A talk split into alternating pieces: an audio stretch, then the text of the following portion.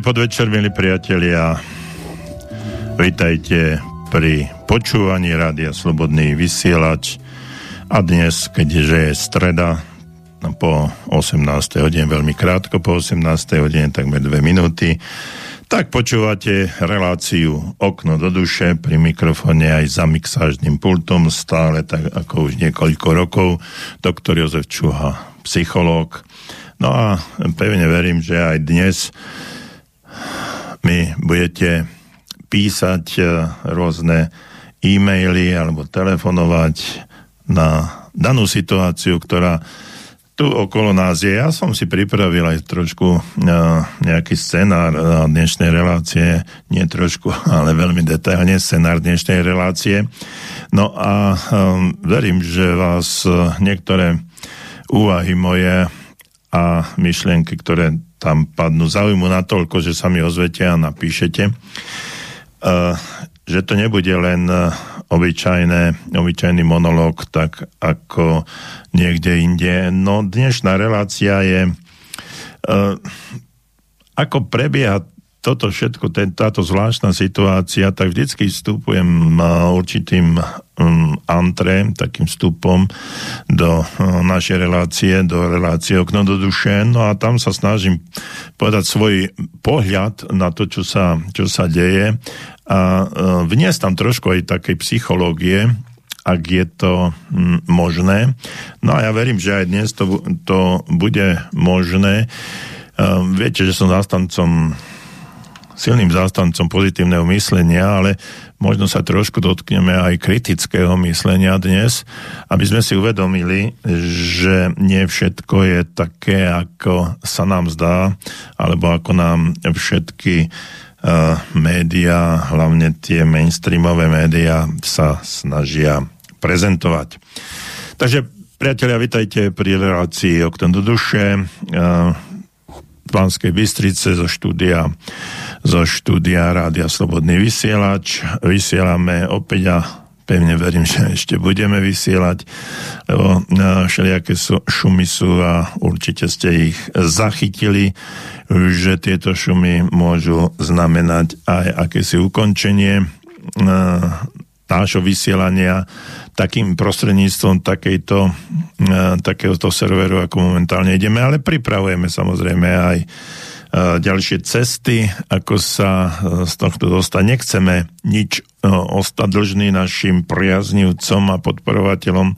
No a preto určite, keď by prišlo, čo pevne verím, že nepríde, ale na základe tých všetkých informácií môže prísť vypnutie slobodného vysielača, tak by sme, e, tak by sme to pokračovali nejak inak, ale to vám dáme všetko jasne a dopredu vedie. Zatiaľ sa nič nedeje, hoci Boris e, Korony už e, avizoval, že začnite s vysťahovaním.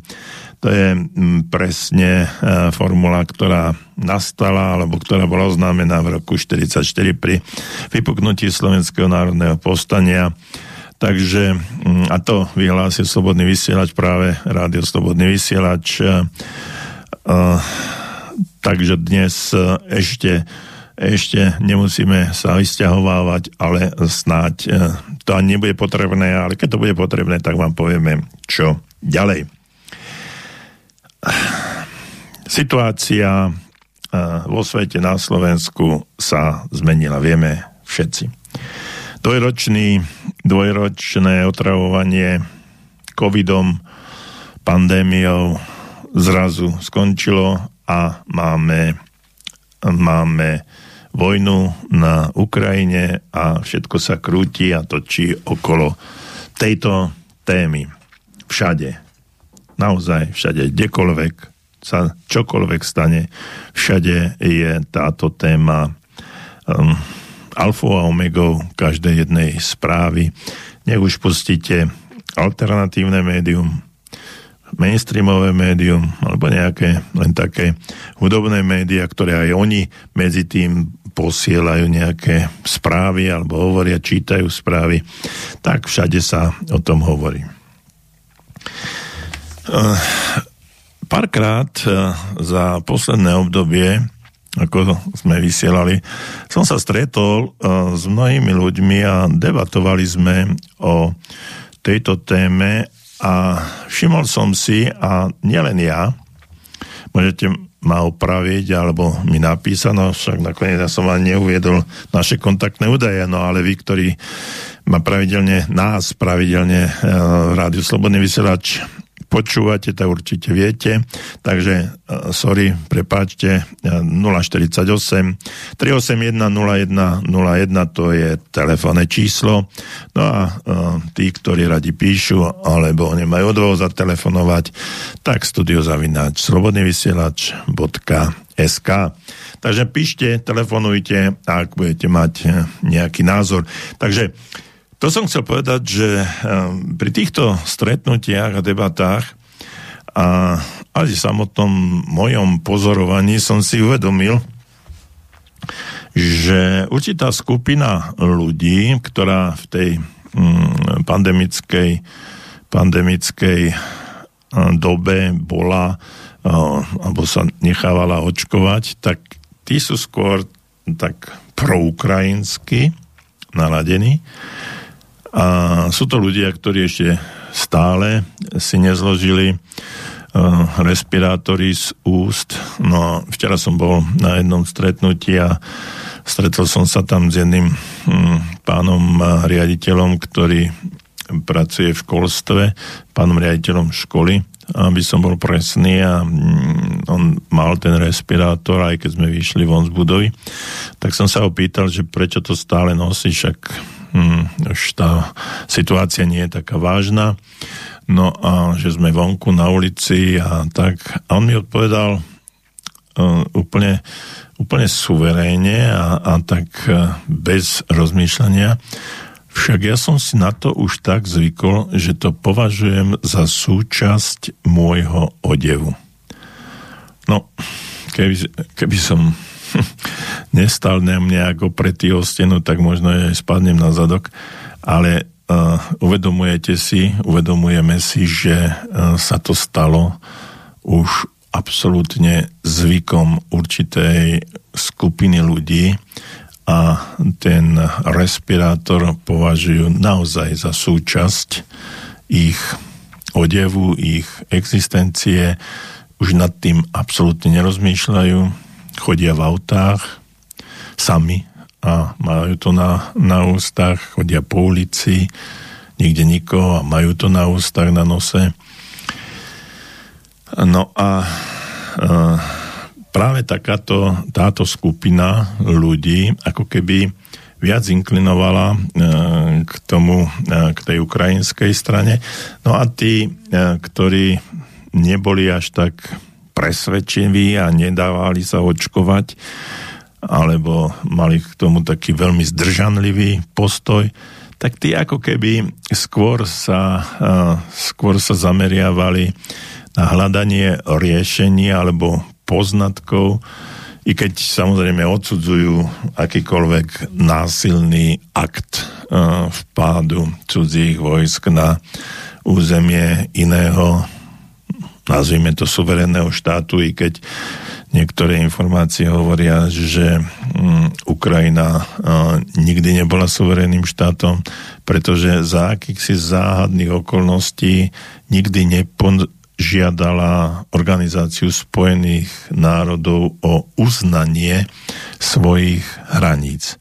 To znamená, ako keby ani jeden, druhý, tretí, ani tento štvrtý prezident ukrajinský, tuším, že ich boli štyria alebo piati, vlastne vlastne nepožiadajú, nepožiadali OSN o mm, uznanie svojich hraníc. Že toto bola možno jedna z veľkých chýb, ktoré sa udiali, ale možno ani nie, neviem. No, takže v konečnom dôsledku chcem povedať to, že skupina, ktorá skôr hm, E, skôr inklinovala e, k tomu inému pohľadu na pandemickú situáciu, tak dnes hľadá e, nie že riešenie, ale hľada niečo, čo nie je úplne jednostranné a neprikláňa sa úplne natvrdo voči voči obhajove, obhajobe súčasnej ukrajinskej vlády a možno aj prezidenta a tak ďalej. Takže je tu znovu situácia, ktorá rozdelila Slovákov predtým na očkovaných, neočkovaných a dnes rozdeluje Slovákov na tých, ktorí obhajujú jednu stranu alebo druhú. Čiže sme stále rozdelení. Stále to funguje. Stále ten Slová, tí Slováčikovia a Slovenky stále majú niečo proti sebe. My sme sa vždycky vedeli dohodnúť. Nespomínam si veľmi v histórii, že by to bolo až tak vyostrené, ako je to, ako je to teraz. No a už zase zachytávam nejaké informácie o tom, že akýsi Omikron B2A alebo BA2, alebo ako sa to volá, že znovu sa rozširuje a že o niekoľko, niekoľko týždňov tu nabehne ďalšia pandémia. Ako keby to uh, postupne postupne odchádzala téma Ukrajiny tak bude zase treba, už nás pripraviť na to, že zase bude treba dať niečo, nejakú informáciu, kde budeme musieť zase byť určitým spôsobom ovládaní, zase budeme musieť niečo počúvať, zase bude niekto nám nariadovať, čo máme robiť, kde máme robiť, kam máme chodiť, kam nesmieme chodiť, či môžeme podnikať, či nemôžeme podnikať kam sa ísť najesť alebo nie a tak ďalej a tak ďalej. Stále tu bude niečo, čo sa niekomu zapáčilo, že ovládať takúto masu, a nielen Slovákov, Čechov, Európanov a doslova na celom svete, je veľmi príjemné. No a budú pokračovať v tom, v tom, aby dosiahli nejaké svoje ciele, ktoré možno sú opísané v knihe vo Veľkom resete, alebo sú hm, niekde už dávno, dávno zakódované a teraz sa to len realizuje. No a čo nám ostáva? Ostáva nám už len naozaj to pozitívne, ale aj kritické myslenie. Dívať sa na to z toho pozitívneho hľadiska, veriť tomu, že dokážeme zvyťaziť a presadiť svojim zdravým sedliackým rozumom, že sa na každú situáciu budeme vedieť pozrieť aj z toho druhého zorného uhla. No a kritické myslenie je hlavne o tom, aby sme uh, uh, si dokázali z tých všetkých informácií nájsť práve tie, ktoré sa najviac približujú pravde. A to, tú pravdu uh, môžeme získať len tak, že budeme počúvať jednu aj druhú stranu a hľadať v tom vlastné uváženie, vlastné riešenie, vlastný, vlastný postoj k tomu, čo sa deje. Viete, ono je to mm, veľmi jednoduché prestať uvažovať, prestať rozmýšľať a príjmať len nekriticky príjmať e, poznatky alebo informácie z jednej alebo z druhej strany.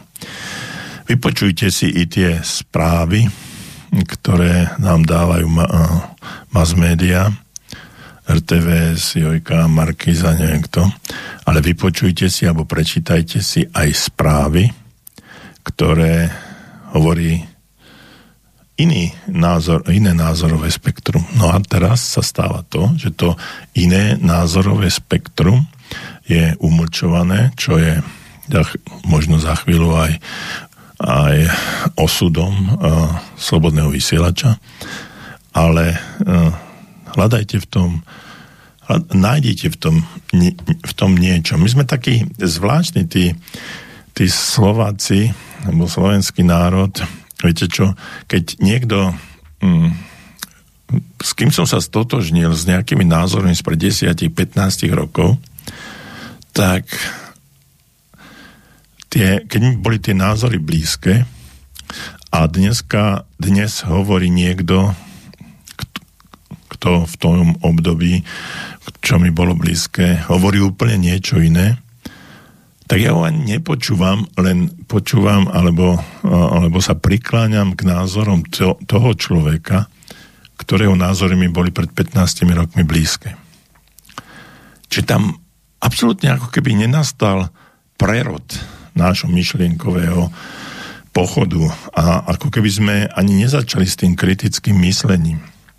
No a takisto je to naopak, ako pred 10-15 rokmi, keď sme niekoho odsudzovali, keď sme nie, tie názory neboli mm, konvenčné s nami, alebo neboli v súlade s tým, mm, aké mám ja názor, tak dodnes, napriek tomu, že ten človek môže mať už zase prerod nejaký a môže mať iné názory, iné postoje, iné argumenty, tak jednoducho toho človeka odpíšem, lebo predtým, predtým som ho hm, nenávidel a respektíve nebol mojim favoritom.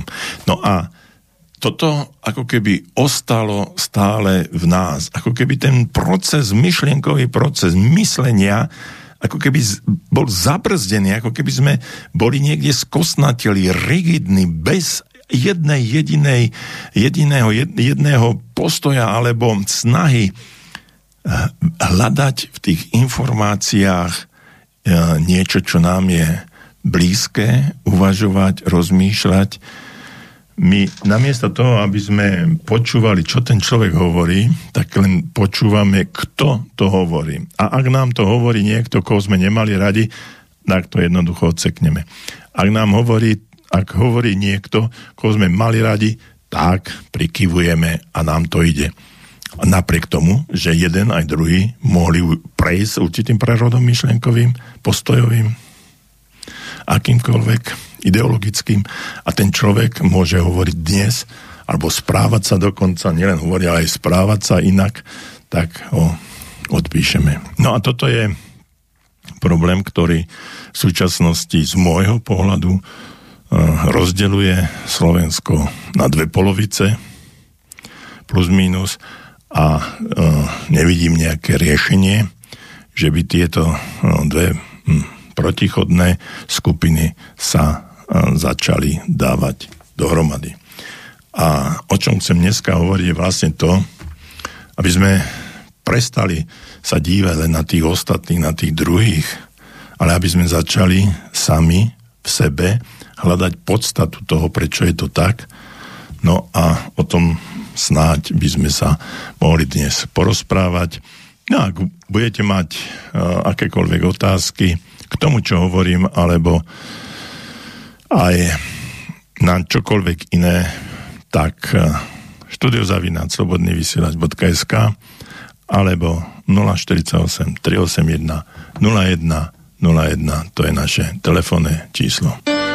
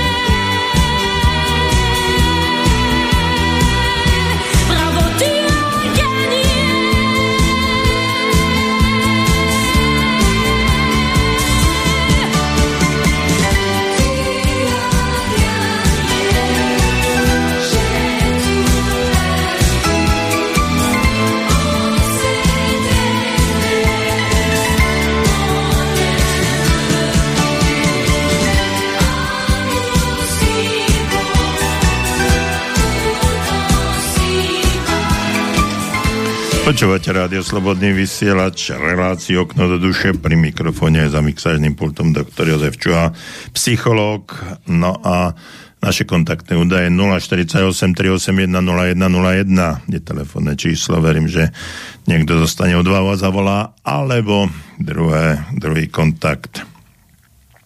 Studiozavináč slobodný vysielač.sk Viete, a pred pesničkou, pri vstupnom antre som hovoril o, mm, o tom, že sa väčšinou dívame na a, situáciu z jednej alebo z druhej strany. No ale a, skúsme sa na to pozre, pozrieť, pozrieť aj a, z tej mm, vlastnej stránky, z tretej stránky, z toho, z toho aký, sme, aký sme my. Uh, ja by som sa uh, rád vrátil ešte um, pár tisíc rokov, možno 10 tisíc rokov dozadu podľa toho, ako vnímate, kedy bola napísaná uh, Biblia, čo sa tam stalo. No, že um, keď sa Adam s Evou ocitli v raji, čo um, ten raj bol v podstate, v podstate vnímaný veľmi, veľmi pozitívne a samotná, treba povedať aj to, že samotná kniha Genesis bola napísaná z rôznych uh, zdrojov, že to nie je len uh, jeden jedna verzia. Takže keď sa otretili v raji, ne, oni si vlastne neuvedomovali to, akí sú a neuvedomovali si vôbec vlastnú nahotu ani to, že by sa mali hambiť. No teraz si, prečo to hovorím? A, že, a hovorím to preto, že my si vôbec mnohokrát sami v tejto chvíli a možno ani nielen v tejto chvíli a vo všeobecnosti, neuvedomujeme, že aj my sme nají.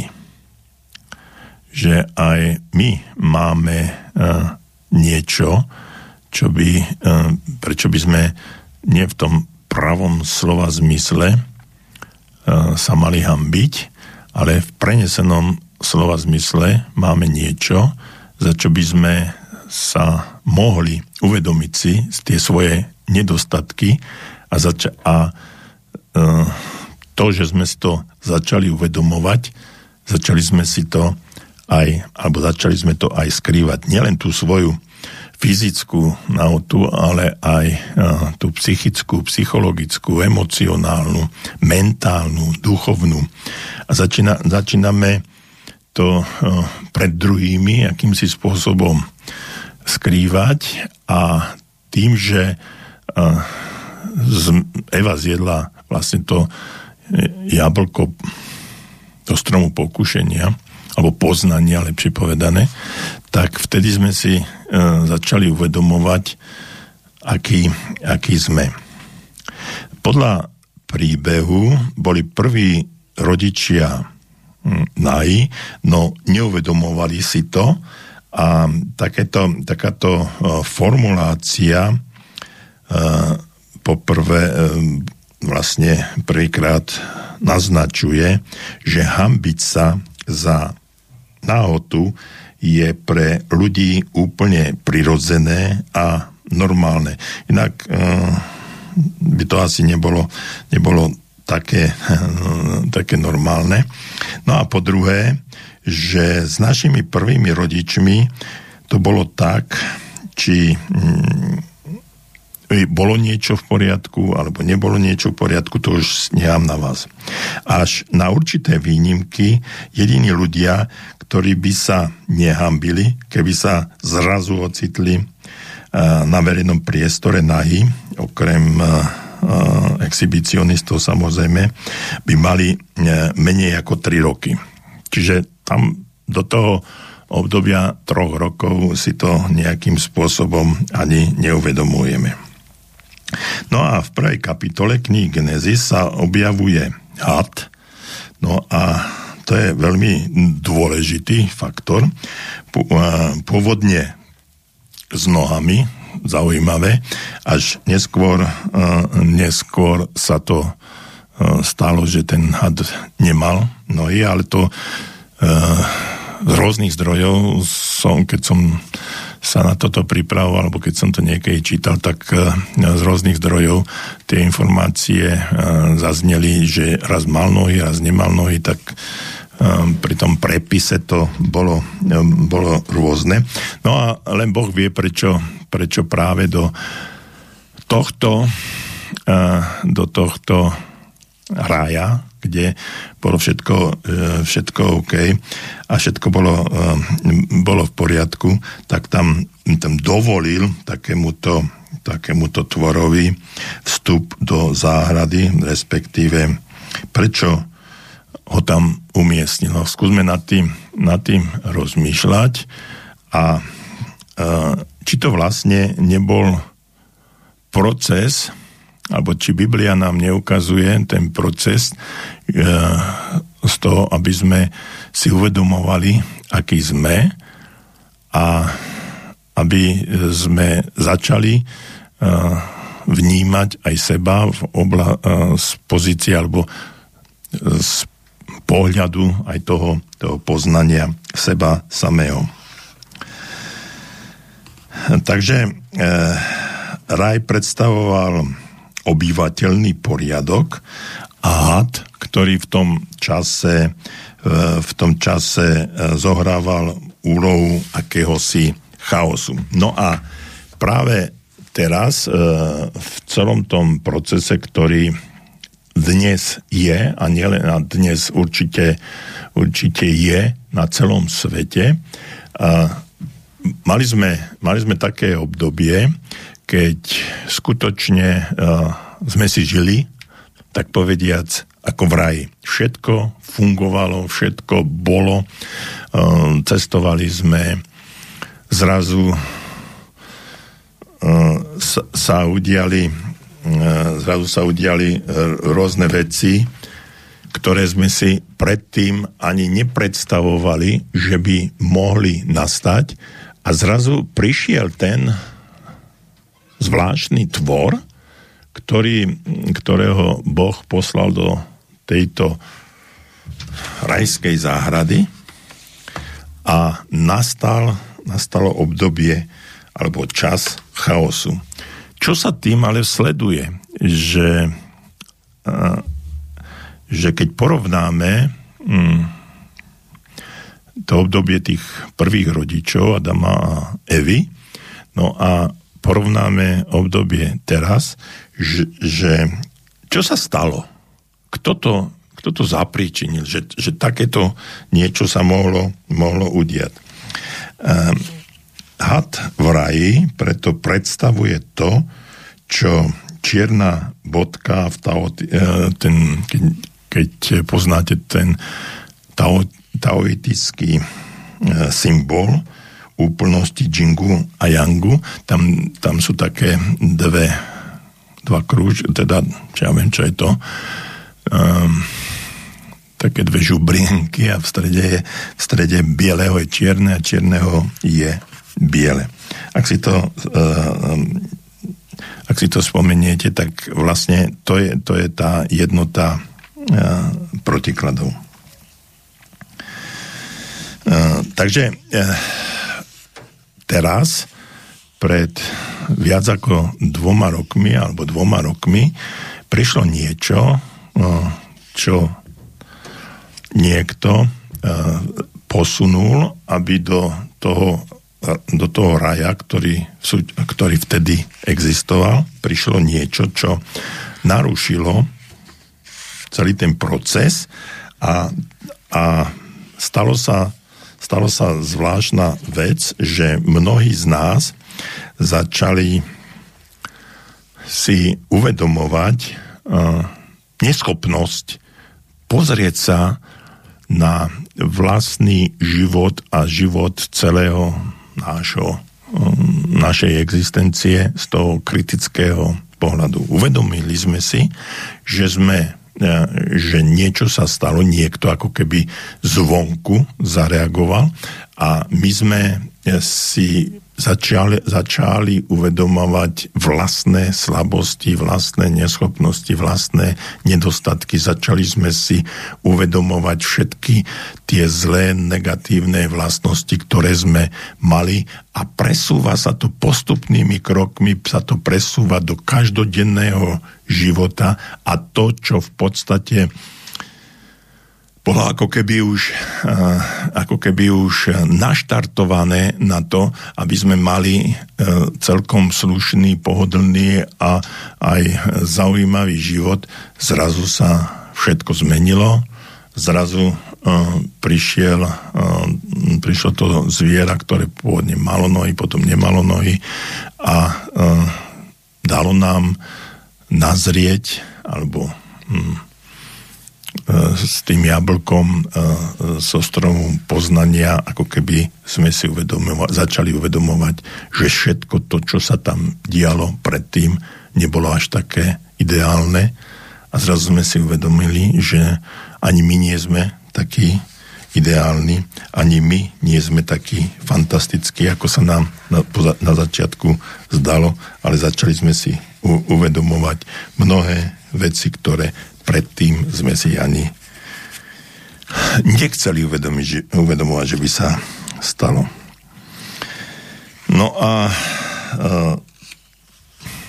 tým, že e, keď sa Adamovi a Eve otvorili oči, uvedom, uvedomili si viac než len svoju náhotu a nevyhnutnosť akejsi driny. Taktiež pozdali E, dobro a zlo. V tom momente e, si uvedomili, že existuje niečo, čo je dobré a niečo, čo je zlé a začali to aj rozlišovať. E, keď My e, však presne vieme, ako, kde a prečo nám niekto ubližuje. To, je, to vnímame, vnímame ako, ako zlo. Je to mm, lepšia definícia seba poznania ani neexistuje. Čiže len v tom momente, keď si začneme uvedomovať, kto nám niekto ubližuje, vtedy s, e, začíname vnímať, vnímať e, hm, to zlo, ktoré okolo nás je. Sme si vedomí vlastnej takej bezradnosti, e, potom e, určitej konečnosti a snáď aj smrteľnosti. Toto všetko sa začalo diať tým, e, v tej, to, čo v takej zvláštnej podobe prišlo do nášho života, predtým v podobe hada a, dne, a pred dvoma rokmi v podobe akéhosi vírusu, dnes možno vojny.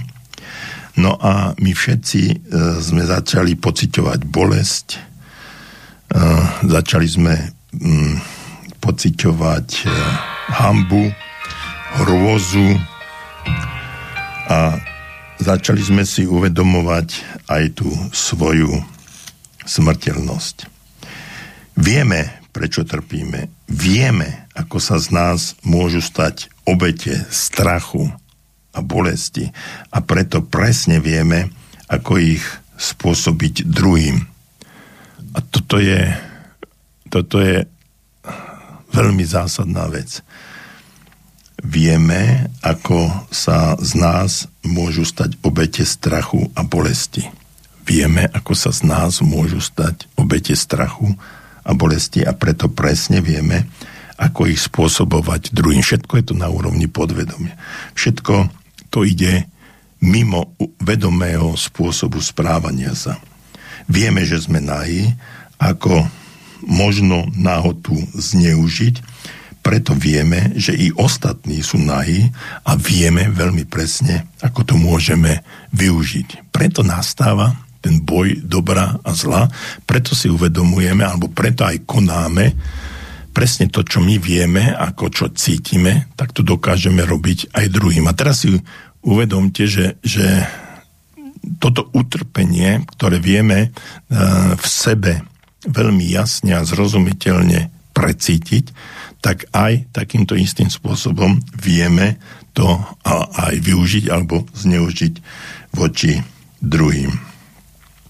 Viete, len e, keď z histórie povieme, len, len človek mohol vymýšľať napríklad škripec alebo tú železnú panu alebo drvič palcov, iba človek spôsobil utrpenie druhému kvôli utrpeniu.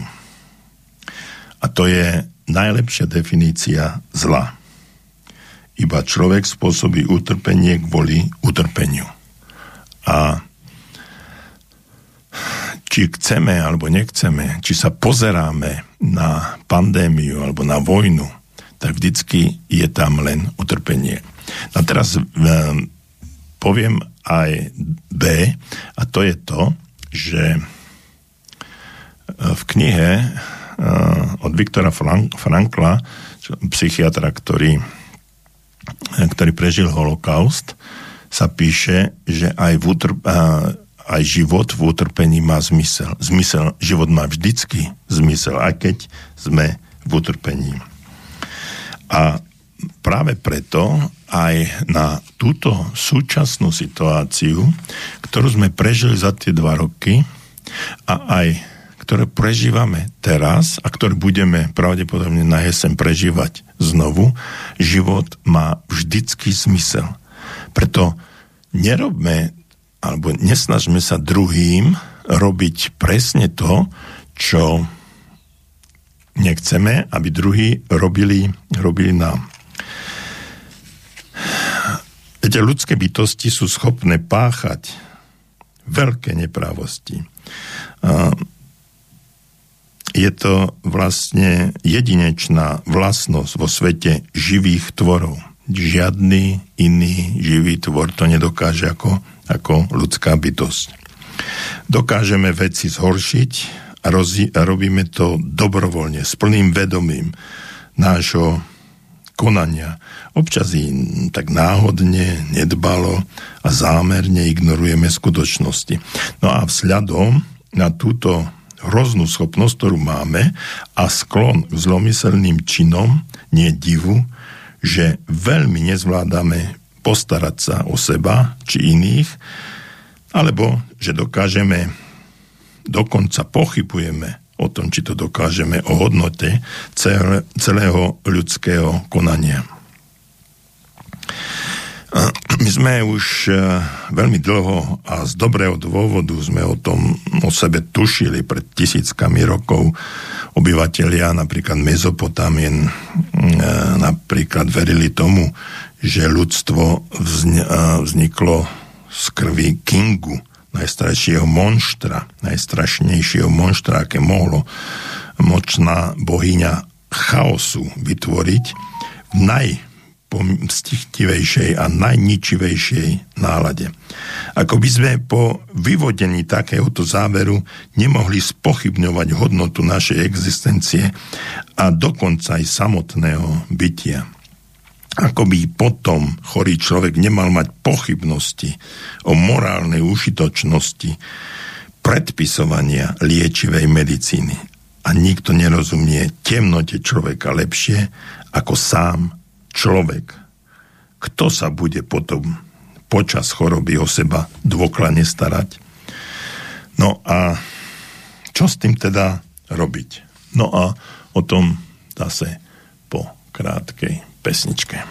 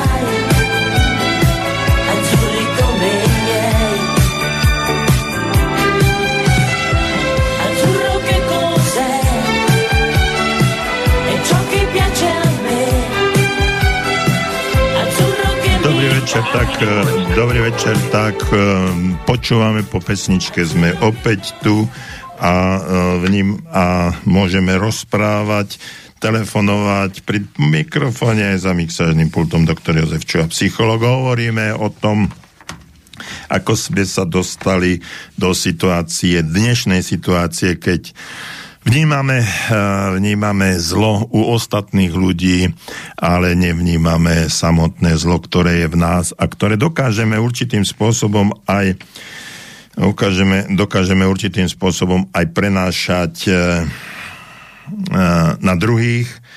No a keď dokážeme všetkými ostatnými opovrhovať, nenávidieť, stiažovať sa. No ale odkiaľ to vychádza? Čo treba spraviť preto, to bola tá prvá otázka, čo, alebo posledná otázka, ktorú som tam položil, čo preto robiť, aby sme to, čo vidíme u druhých, aby sme začali riešiť u seba, aby sme to začali vnímať z tej pozície, vnútornej pozície seba samého.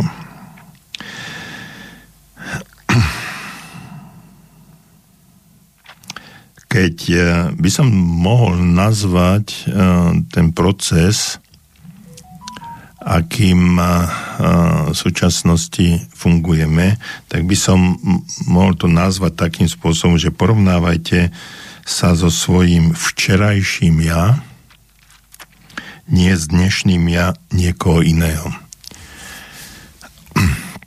Ešte raz, porovnávajme sa so svojím včerajším ja a nie s dnešným ja niekoho iného. A včera, aký sme boli včera, aký sme dnes, aký budeme zajtra.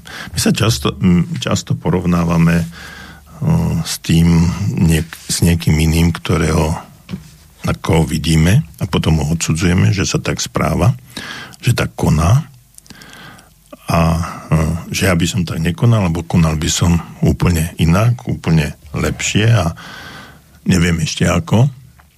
No a, a, a práve toto sú, toto sú veci, ktoré a, by sme mali začať vnímať a chápať. Aký som bol včera? Vyvíjam sa. Alebo jednoducho idem len od 10 5. Alebo bol som taký a onaký a pracujem, pracujem na sebe. Viete, v časoch, keď viac ľudí žilo v malých takých vidieckých komunitách, bolo jednoduchšie v niečom vyniknúť. Niekto mohol byť napríklad najpopulárnejší um, v škole alebo v nejakom športe, iný zás šampión tom súťaži v rôznych disciplínach, matematike a byť basketbalovou alebo futbalovou hviezdou. Žili tu len jeden, dvaja odborníci a zo pár nejakých učiteľov alebo ľudí, ktorí sa starali o tú mládež. No a títo miestni hrdinovia mali e, príležitosť vychutnávať si vo svojej oblasti takú, uh, takú popularitu alebo správať sa ako, ako v sebavedomí výťazí. Možno aj z toho dôvodu majú v štatistikách ľudia z malých miest nadmerné zastúpenie medzi pozoruhodnými osobnosťami. Ak ste teraz jeden z milióna, a no, mali by ste, uh, určite nepochádzate z veľkého mesta. Takých, ako ste vy, je. Ak pochádzate z veľkého mesta, takých, ako ste vy, je veľa. Väčšina z vás teraz žije, ktorí vynikáte v niečom, pravdepodobne pochádzate z malého z malého vidieckého mesta, ale žijete vo veľkom meste. Bez ohľadu na to, ako v niečom vynikáte alebo ako hodnotíte svoje úspechy, vždy sa nájde niekto, po kom budete vyzerať ako, kto bude lepší jednoducho ako vy. Ak ste dobrý gitarista, určite je niekto ešte lepší. Ak ste dobrý treba v matematike, niekto je určite lepší. No a e, práve toto je tá podstata tej mojej, e, na začiatku tej mojej myšlienky, že porovnávajte sa so sebou, so, vč- e, so svojím včerajším ja, nie z ja niekoho iného, ktorý je v súčasnosti. V každom z nás totiž to prebýva kritický vnútorný hlas a duch, ktorý toto všetko všetko vie, všetko pozná a je predurčený na to, aby sa e, hlásil o slovo, aby sa nejakým spôsobom presadzoval, aby išiel, aby išiel do budúcnosti a aby to sebavedomie, ktoré v ňom je, aby sa nejakým spôsobom ukázalo.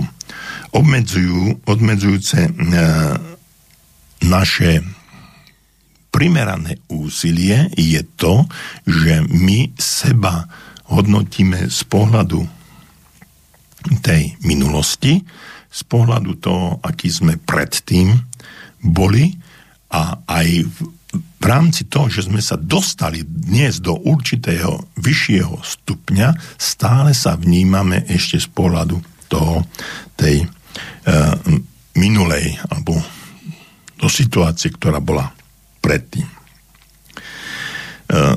pritom, e, keď e, to naše sebavedomie alebo tá naša neschopnosť, ktorú sme predtým mali, alebo nižšia úroveň tých schopností nášho, nášho vývinu, v nášho vnútorného presvedčenia, tak teraz keď e, toto porovnáme so súčasnosťou, ten náš kritický hlas stále hovorí o tom, že no hej, ale ja nie som až taký dobrý, aký, ako by som mal byť.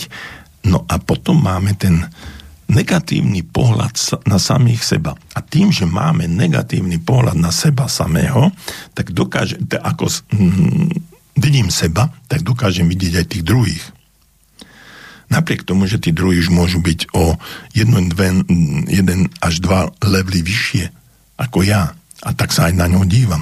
No a tak ako som hovoril predtým, že tá, tá podstata toho zla je v tom, že sme dospeli k určitému poznaniu a uvedomili sme si, že keď my môžeme trpieť, tak môže trpieť aj druhý a podľa toho sa správame, že tam je to niekde zakodované z našej, z našej minulosti, z tej histórie, že dokonca sa to aj v knihe Genesis píše, no a že tá zmena, ktorá má nastať, alebo ten spôsob, ktorý by mal nastať, je spôsob nášho osobného, osobnostného, mentálneho, duchovného, duševného rozvoja, spoznania svojich dobrých stránok, podľa ktorých by sme sa mali ďalej rozširovať.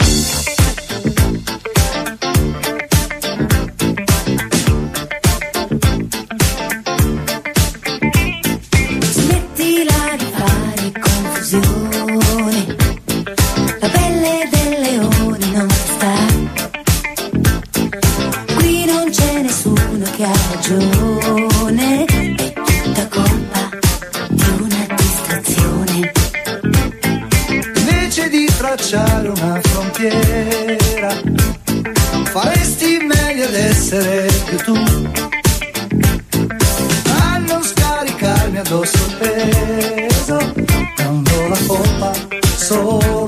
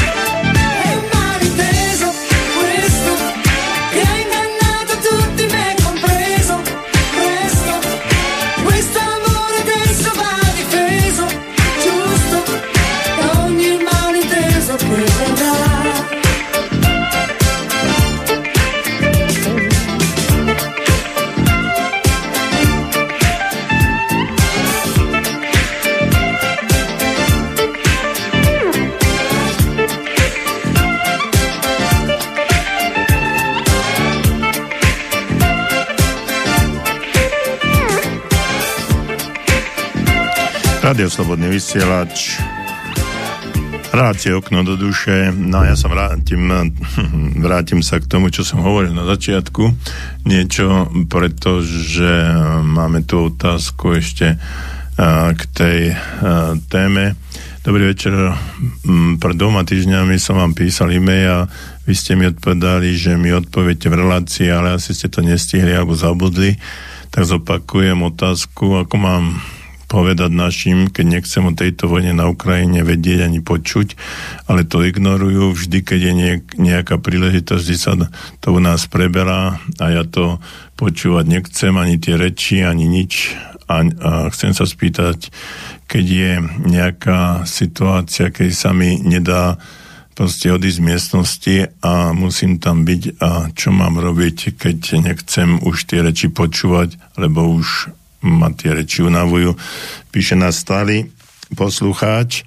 Uh, no, ja neviem, uh, zdal sa mi, že na tú otázku som odpovedal, no asi nie dosť presne, takže pokúsim sa, um, pokúsim sa uh, uh, odpovedať.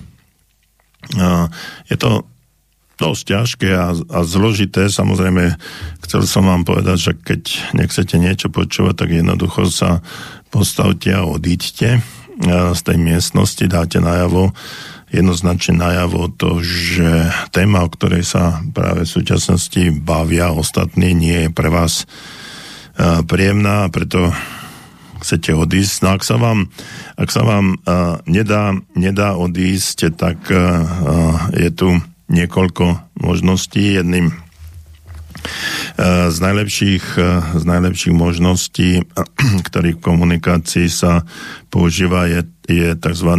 oslý mostík. Eh, je to pomerne zložitá záležitosť, ale na druhej strane úplne jednoduchá. A to je to, že v danom rozhovore, v danej téme prevezmete si slovo, vezmete si slovo a prejdete prejdete na inú tému. Pri komunikačných tréningoch to väčšinou používame, poviem to tak trošku trošku hm, humorne. Predstavte si situáciu, že nejaký študent ide na maturitu z biológie a uh, učil sa no, pomerne nepresne, nie všetko si prebral, no a uh, napríklad sa naučil, naučil niečo o hm, hmyze a, a podobne. No a vyťahol si otázku, ktorú, na ktorú absolútne nevedel odpovedať. Takže napríklad prebiehalo to takto. Náš e, študent, fiktívny študent sa učil niečo, naučil niečo o muchách a vytiahol si otázku napríklad o koňovi. Tak začal takto. Kvoň je ušlachtilé zviera, ktoré sa využíva v polnohospodárstve, ale aj na športové účely. Kvoň v noci býva v stajniach, kde je veľa múch. Mucha je mis, ktorý začne rozprávať to, čo vedel. Takže uh, trošku s takou nadsázkou uh, som chcel povedať, že prevziať rozhovor, uh, ktorý prebiehal, prebieha, o ktorom nechcete počúvať, prevziať si, vziať si slovo. A podobným tzv. oslým mostíkom sa to volá, prejsť e, z jednej témy na druhú a začať rozprávať o tom, čo by mohlo začať zaujímať aj ostatných a čo, v čom by aj ostatní mohli rozprávať, ale už sa nedebatuje o tej téme, ktorá je pre vás nepríjemná, alebo ktorá je pre vás, e, pre vás kontraproduktívna, o ktorej nechcete nič počuť. Samozrejme, to nie je to, ja som to povedal úplne jednoducho, ľahko, ale nie je to také jednoduché a ľahké, ale mm, dá sa to naučiť, dá sa s tým niečo, niečo robiť. Ďalšia vec je tá, že jednoducho poprosíte ostatných, že táto téma je pre vás uh, tabu. Máte toho všade, kdekoľvek sa to otvoríte, pomaly už aj konzervu, aj tam tá téma vyskočí. Takže o tom nechcete teraz počúvať a poďme sa rozprávať o niečom inom. Ak je to s rodičmi, priateľmi, ja myslím, že to by nemuselo byť až také, také zlé, také ťažké. Zdôvodniť, e, že už nechcete o, tom, nechcete o tom rozprávať, nechcete o tom počuť, pretože je toho všade príliš veľa a vás to unavuje.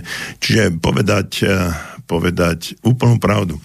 Um, tiež sa často používa taká hm, technika, že keď sa o tejto téme rozprávame, cítim sa nepríjemne a cítim sa zle. Musíte hovoriť o pocitoch, nie o, o racionálnych argumentoch.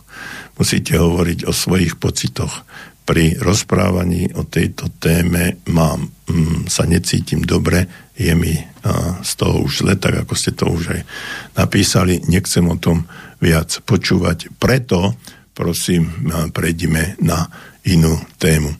Takže a, toto sú také dva alebo tri, a, dve alebo tri techniky, ktorými sa dá prejsť z jednej, z jednej témy na druhú. Samozrejme, tá, pri tom oslom mostíku treba trošku trénovať, treba to trošku ja, si pripraviť, ale e, v konečnom dôsledku toto môžete v budúcnosti bežne využívať aj pri iných situáciách a my sme to robievali aj takým spôsobom, že sme učili, trénovali, trénovali ľudí, hlavne e, z oblasti manažmentu, obchodníkov a podobne, aby dokázali z jednej témy prejsť, prejsť na druhú bez toho, aby si tá, ten protiajšok všimol, že ste vlastne využili techniku oslohe, osleho mostíka. Takže asi toľko uh, náš stály posluchač Janik.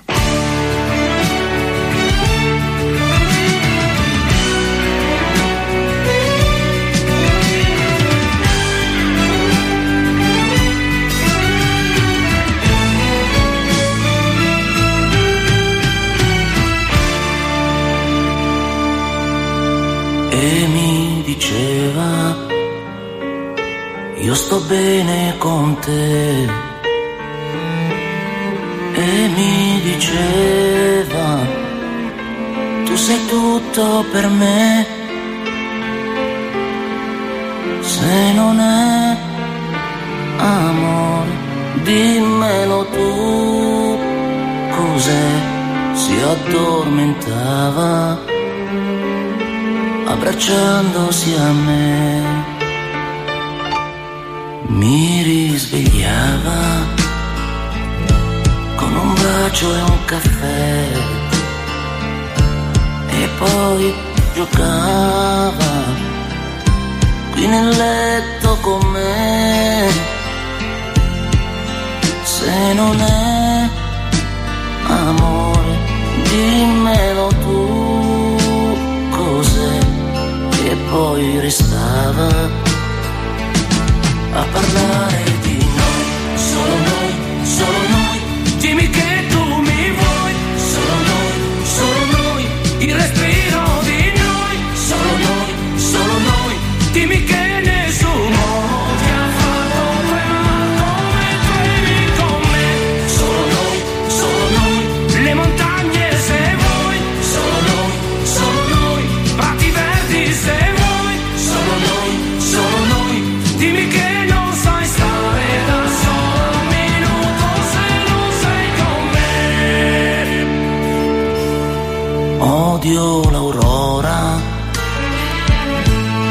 ora che non ci sei.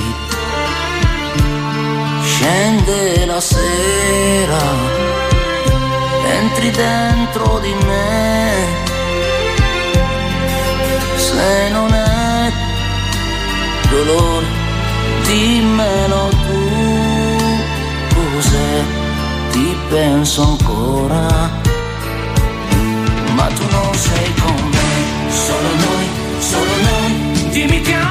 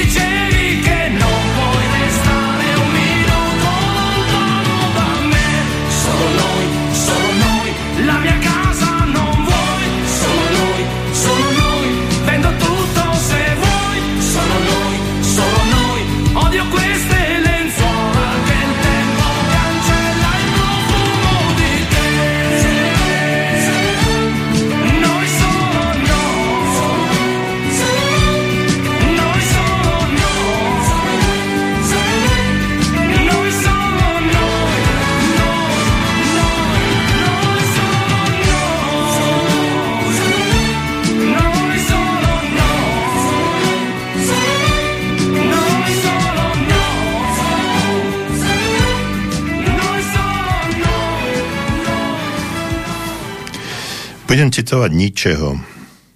Utrpenie, či už psychické, fyzické alebo intel- intelektuálne, vôbec nemusí viesť k nihilizmu, inými slovami k radikálnemu odmietna- odmietnutiu. Takéto utrpenie možno vždy interpretovať rôzne.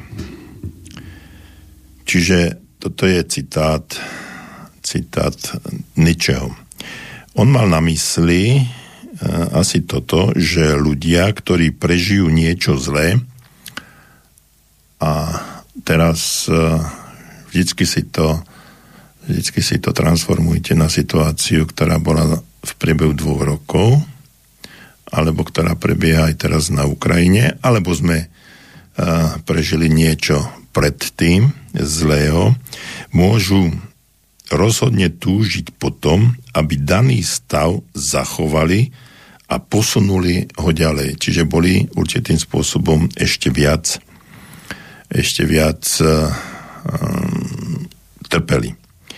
Ale zlá skúsenosť nás môže naučiť aj niečo dobré.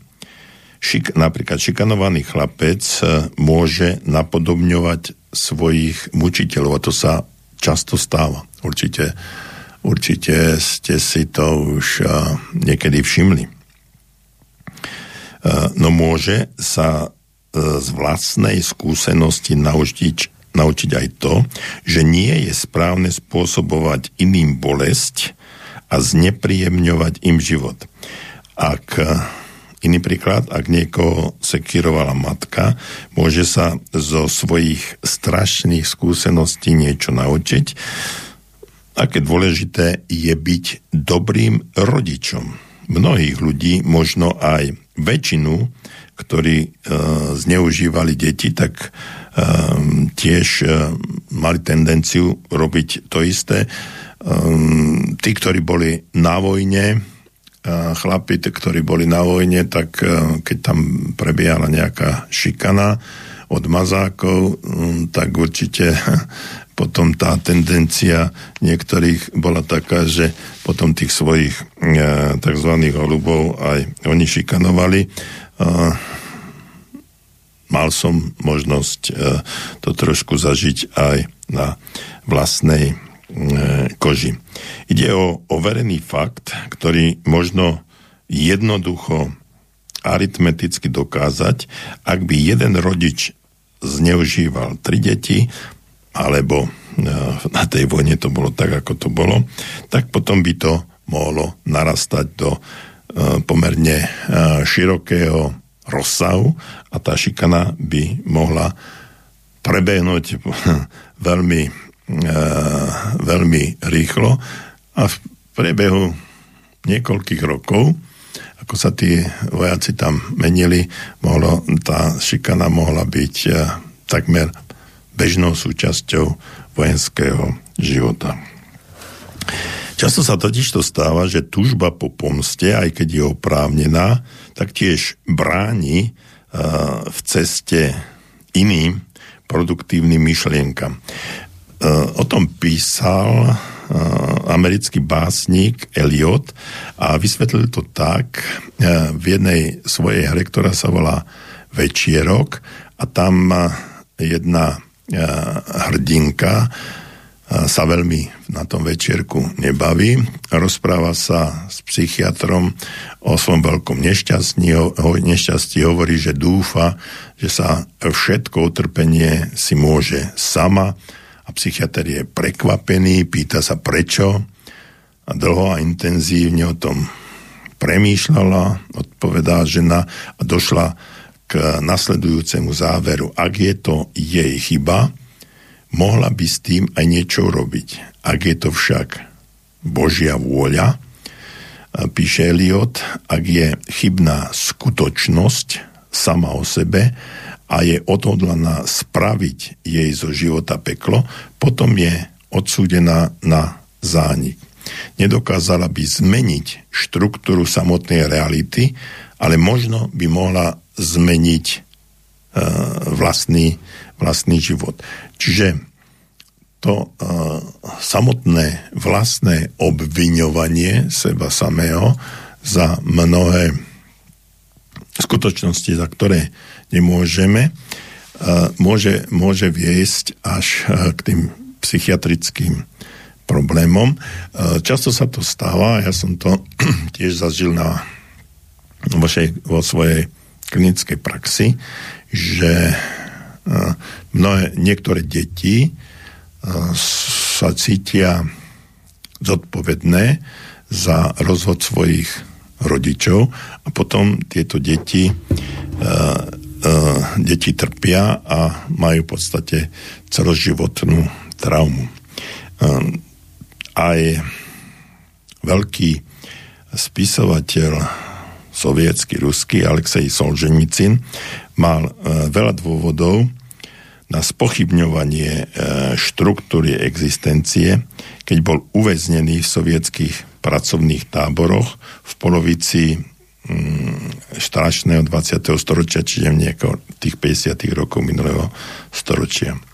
Slúžil ako vojak na nepripravených ruských frontoch tvár od tvár tej nacistickej invázii. Zatkli ho, byli a vrhli do väzenia a to všetko mal na svedomí jeho vlastný ľud. Potom dostal, e, Solženici tam dostal rakovinu.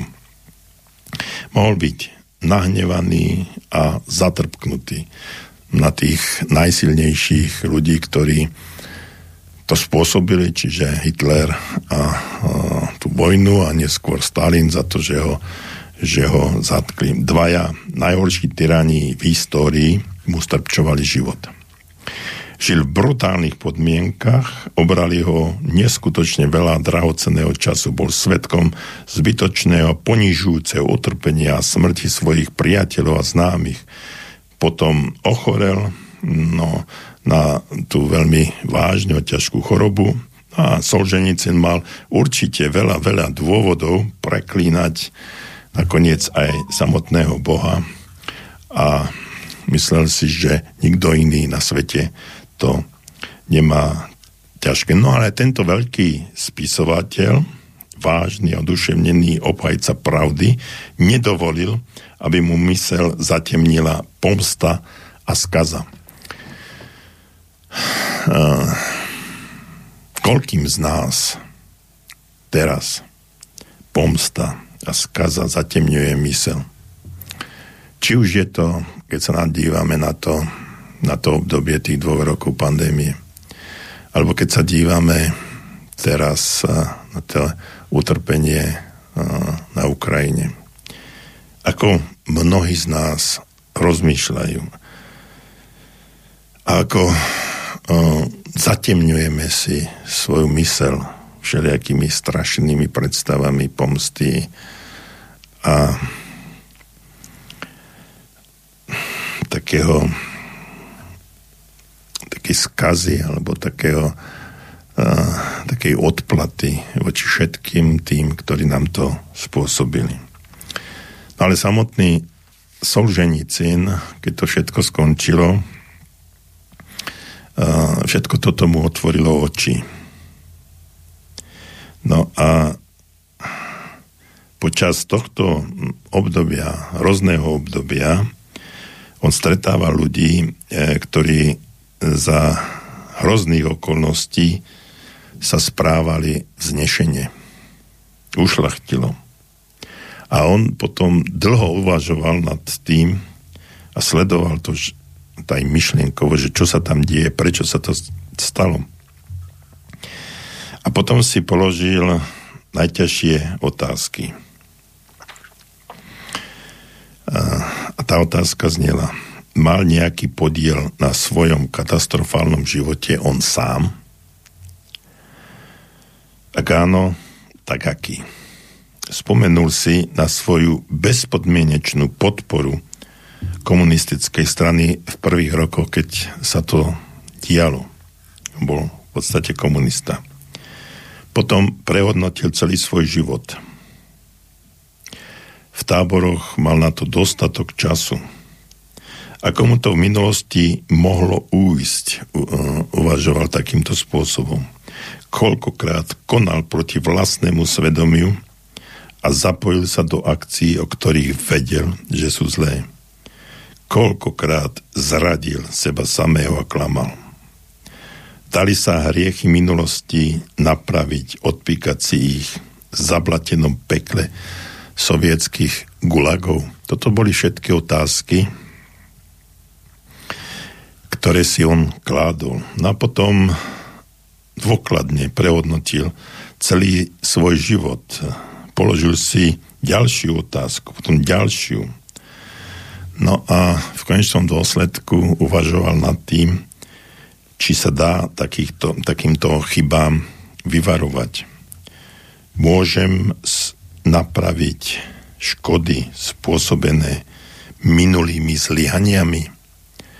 No a keď uh, toto všetko, všetky tieto otázky si kládol a hľadal odpovede, tak prišiel na to, že časť z toho množstva vecí, ktoré v minulosti spravil a ktoré podporoval, tak keby tak nebol robil, tak jeho život by mohol byť úplne, úplne iný. Potom napísal uh, ten známy, známy román uh, Súostrovie Gulag, dejiny systému sovietských väzenských táborov.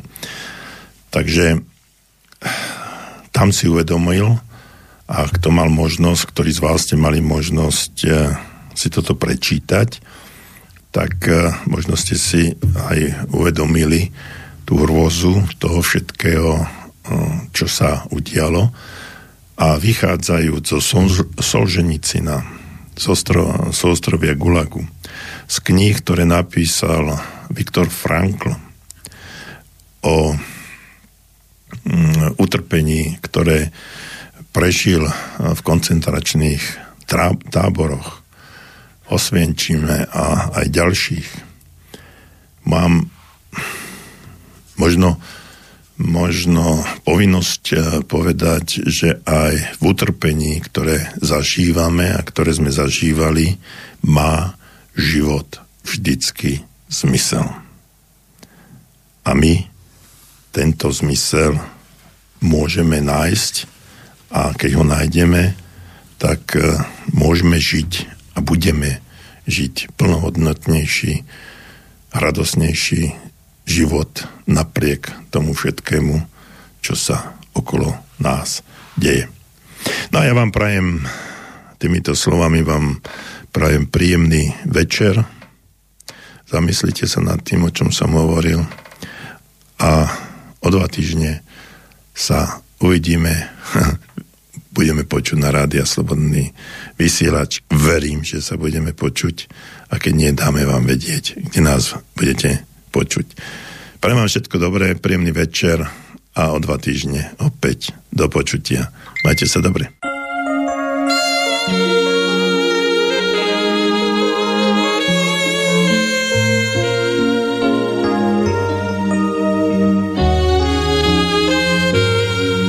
If I had to my life without you near me, the days would all be empty. The nights would seem so long. With you, I see forever oh so clearly. I might have been in love before, but I never felt this strong. Our dreams are young and we both know they'll take us where we want to go. Hold me now, touch me now. I don't want to live without you. Nothing's gonna change my love for you. You wanna